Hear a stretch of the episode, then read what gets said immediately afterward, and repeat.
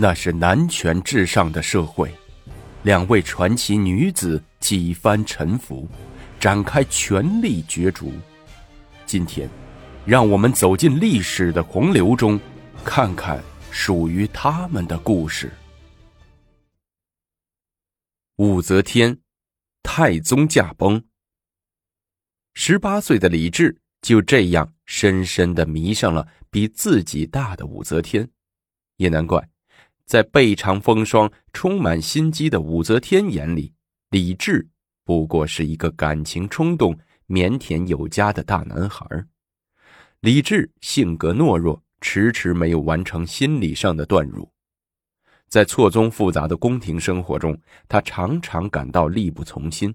他渴望回到童年的时光，渴望回到母亲的怀抱，因为在那里，他才觉出温暖。安全无忧无虑。可是，母亲长孙氏已去世，他也已长大成人，无法回到那备受女性宠爱的童年。于是，本能促使他寻找梦中的港湾，去眷恋比自己年龄大、成熟、意志坚定的女人。这正是李治这类具有恋母情节、性格懦弱的男人常见的一种。自卫方式。武则天正好具备了这一切，她热情、机智、美貌，在武则天身上，理智的人生激情和欲望得到了最大的释放和满足。她是一个活着的母亲，现实的情人，是一个难以舍弃的心理和肉体的温床。你会永远爱我吗？男欢女爱之后。他俩照例开始海誓山盟。武则天首先问李治：“这话听起来多么耳熟。”“爱，爱你到永远。”李治以手作笔，在武则天光滑的肌肤上划着这几个字。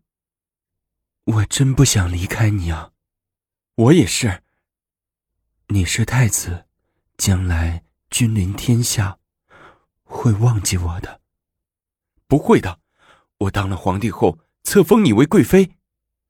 可我是太宗的才人。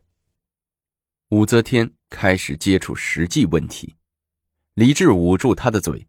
这句话触及了李治心中的隐痛，他不让他说，想躲开这个话题。这是免不了的事儿。武则天掰开李治的手说：“皇上的病一日比一日重。”如果有一天驾崩，我免不了出宫为尼。你放心，办法总会有的，我绝不会放弃你的。我让你起誓。武则天搂着李治说：“好，我起誓。”李治抓抓头，想了想说：“他日若放弃武媚娘，我李治必遭天谴。这才是我的好男人。”武则天高兴地抱着李治，又一次滚倒在床上。穿戴整齐，收拾停当后，两个人才开始饮酒用膳。夜幕已经降临，通红的烛体和通红的烛光，掩映着一对云雨出世、缱绻的青年男女。武则天满意的看着这位未来的大唐天子，心里像眼前的酒杯一样，满溢着憧憬和幸福。美酒干酣，更增添了他姿色的严厉；刚才的骚乱，更唤出他动人的心灵。李治的全身脉络也无一处不通，在他的感觉中，好像发现了一个全新的生命空间。他暗暗想：“我真是一个大傻瓜，隔了这么久才来找他。我真的是一个幸福的人，找到了人生最美的感觉。”殿下，在想什么呢？武则天靠过来，拿起李治的手，揉搓着自己。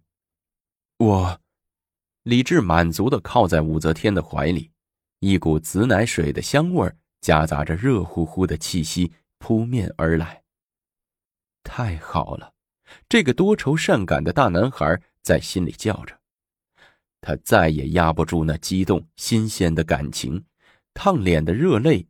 不由自主的从他眼睛里涌了出来。武则天在上面抚摸着李治的头发，他不用猜也知道下面发生了什么，以手代巾，轻轻的拭去他腮上的泪水。殿下，我让你伤心了。啊，不不，李治站起来，露出坚强的笑容。来，吴姐姐，咱们两个再干一杯。吴姐姐，李治把杯子端到唇边。又放下，说：“昨天你走后，我一夜没睡好觉，得失两首，你看看吗？啊 快拿来！”武则天拍着手说：“我要欣赏未来天子的文采。”李治走到旁边的寝帐里，从枕下掏出两张纸，有些不好意思的递给武则天：“今宵保障待双栖。”哼。你早就生坏心了。武则天在李治的额头上戳了一下，又怕戳疼他似的，急忙又用红唇在额上补了一吻。玫瑰花瓣大黄蜂。谁是大黄蜂？是你还是我？武则天笑着问：“是吴姐姐你。我在背后见你的那一刹那，我立即想起了大黄蜂。”武则天哈哈大笑，笑得浑身乱抖，把手中的一杯酒几乎洒了个精光。李治被他笑得莫名其妙，不知他这是嘲讽还是欢喜。他心说：“我这感觉对呀，我当时就是这么想的，就像一只大黄蜂。” 我的太子，武则天好容易止住了大笑，说：“你说说，怎么个大黄蜂法？”红花绿叶中，你摇动着黄色的裙摆，两边浑圆的臂膀已闷了一冬天，闪着白光，像舒展着耀人的双翼。加上你细腰宽体，在春日中七彩光线下，浑身毛茸茸的，可不像个大黄蜂。李治真诚的描述着，他是真正的爱上他了。我是大黄蜂，你愿意不辞辛劳的采来花茎喂我吗？我愿意，李治挺直胸膛回答说：“贞观二十三年三月丁卯，病榻上的唐太宗李世民病入膏肓，疾病把他昔日雄伟的身躯折磨成风中的残烛，仿佛须臾间就要熄灭。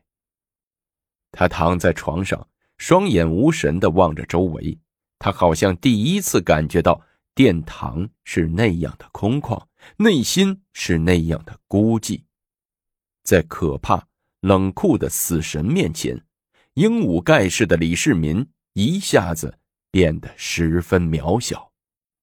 他强撑着自己，问俯视在他身边的李治说：“长孙无忌，楚楚遂良何在？”正在殿外等候。速速召入殿内。李治忙令太监传旨，太监一溜小跑，把两位老臣带了进来。李世民的枯手频频招着，示意长孙无忌、褚遂良过来。皇上，两位老臣含泪呼唤道：“太太子仁孝。”善夫道之。长孙无忌、褚遂良频频磕头以表忠心。李世民又对李治说：“无忌、遂良在，汝勿忧天下。”说着，李世民又挥手让无忌、遂良两个退下，用尽最后的力气。叮嘱李治：“天下的大事，事无大小，已已决于你。无论何时，均须朝纲独揽，不，不可使大权旁落。有疑难之事，才可听听大臣之言。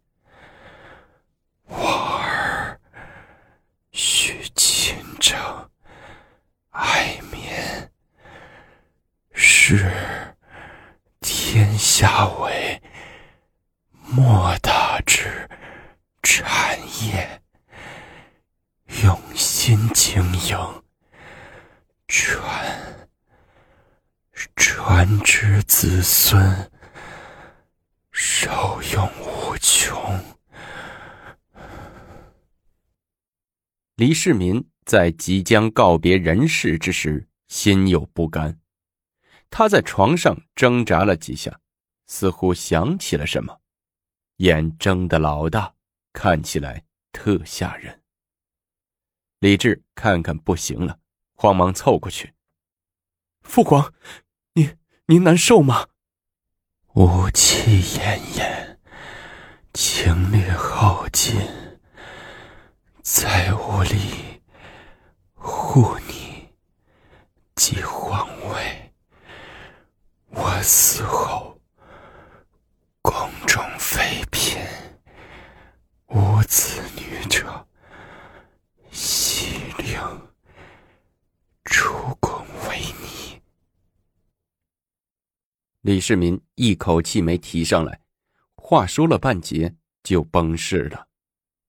心情紧张的李治根本就没听清父皇说了什么话，他急忙给父亲士气，摇晃着：“父皇，父皇，你怎么了？